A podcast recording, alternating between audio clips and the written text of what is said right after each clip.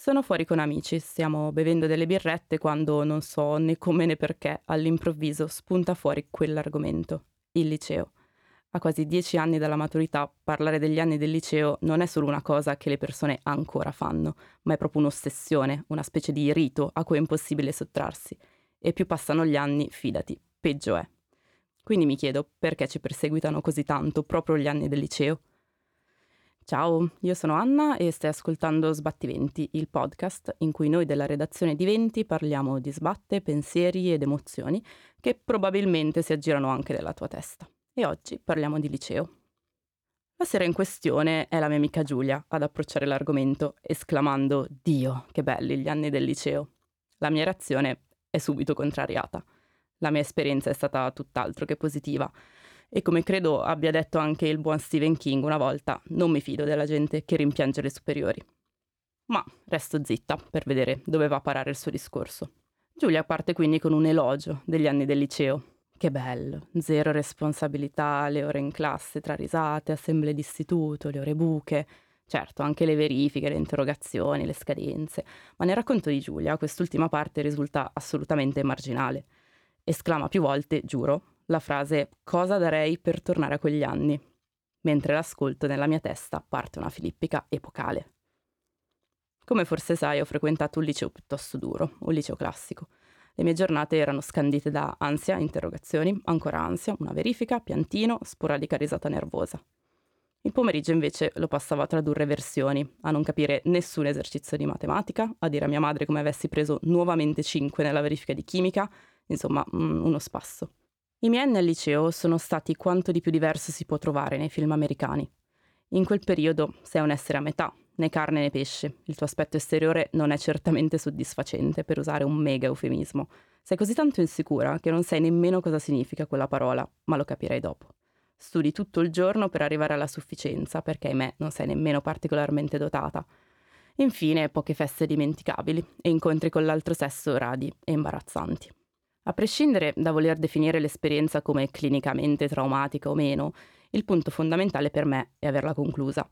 Ci ho fatto pace, le cose sono andate come sono andate, non tornerei a quegli anni neanche pagata, ma con il tempo ho perso il rancore e l'astio. Rimane solo un ricordo annebbiato. Con Giulia negli anni torno spesso sull'argomento liceo, incuriosità dalla sua esperienza, dal suo ricordo positivo e nostalgico. Forse sono anche un po' invidiosa.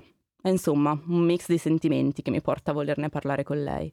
Ma due persone non sono sufficienti per fare uno studio antropologico. Così inizio a chiedere anche ad altri amici ed amiche, perché voglio capire che ricordo abbiano del periodo e se anche per loro sia un pensiero ricorrente.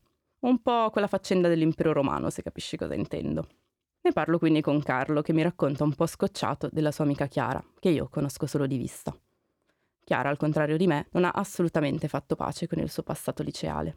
Tira fuori l'argomento ogni volta che lei e Carlo si vedono e ogni volta racconta sempre le stesse cose, gli stessi aneddoti legati a quegli anni.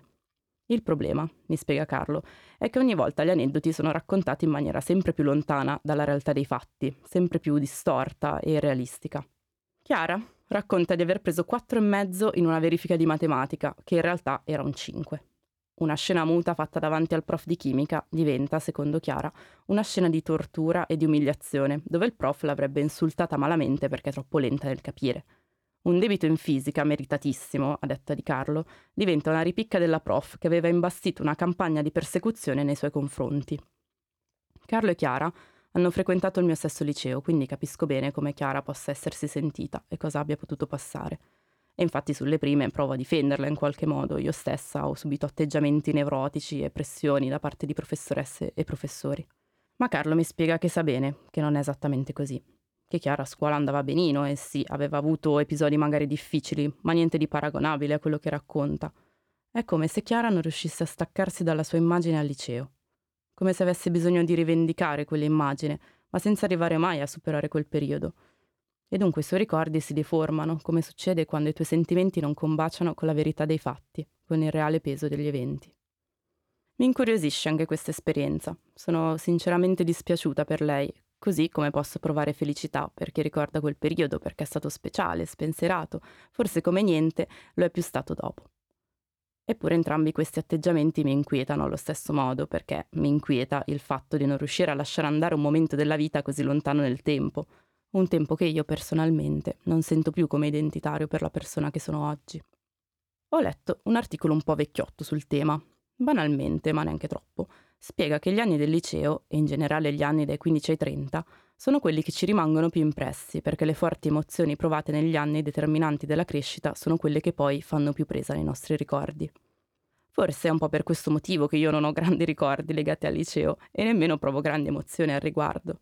Sono stata felice, sì, ma dopo.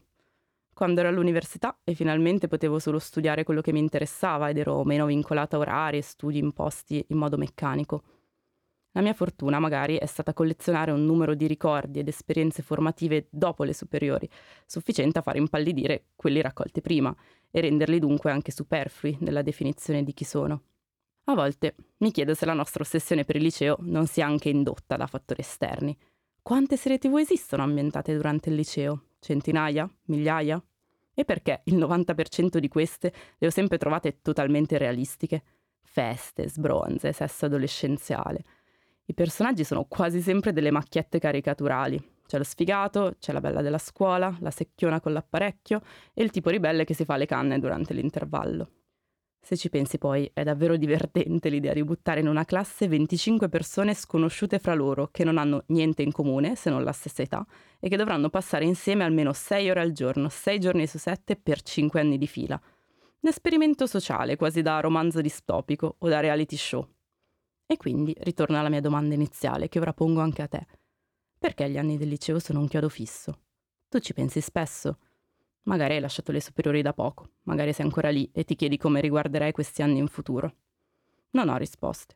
So solo che sono anni che ci segnano nel profondo, nel bene e nel male. Il mio unico consiglio forse è di lasciarti cambiare e sconvolgere anche dopo, nelle scelte che farai, dagli imprevisti che capiteranno, dalle persone che incontrerai, ma mai più dalle interrogazioni.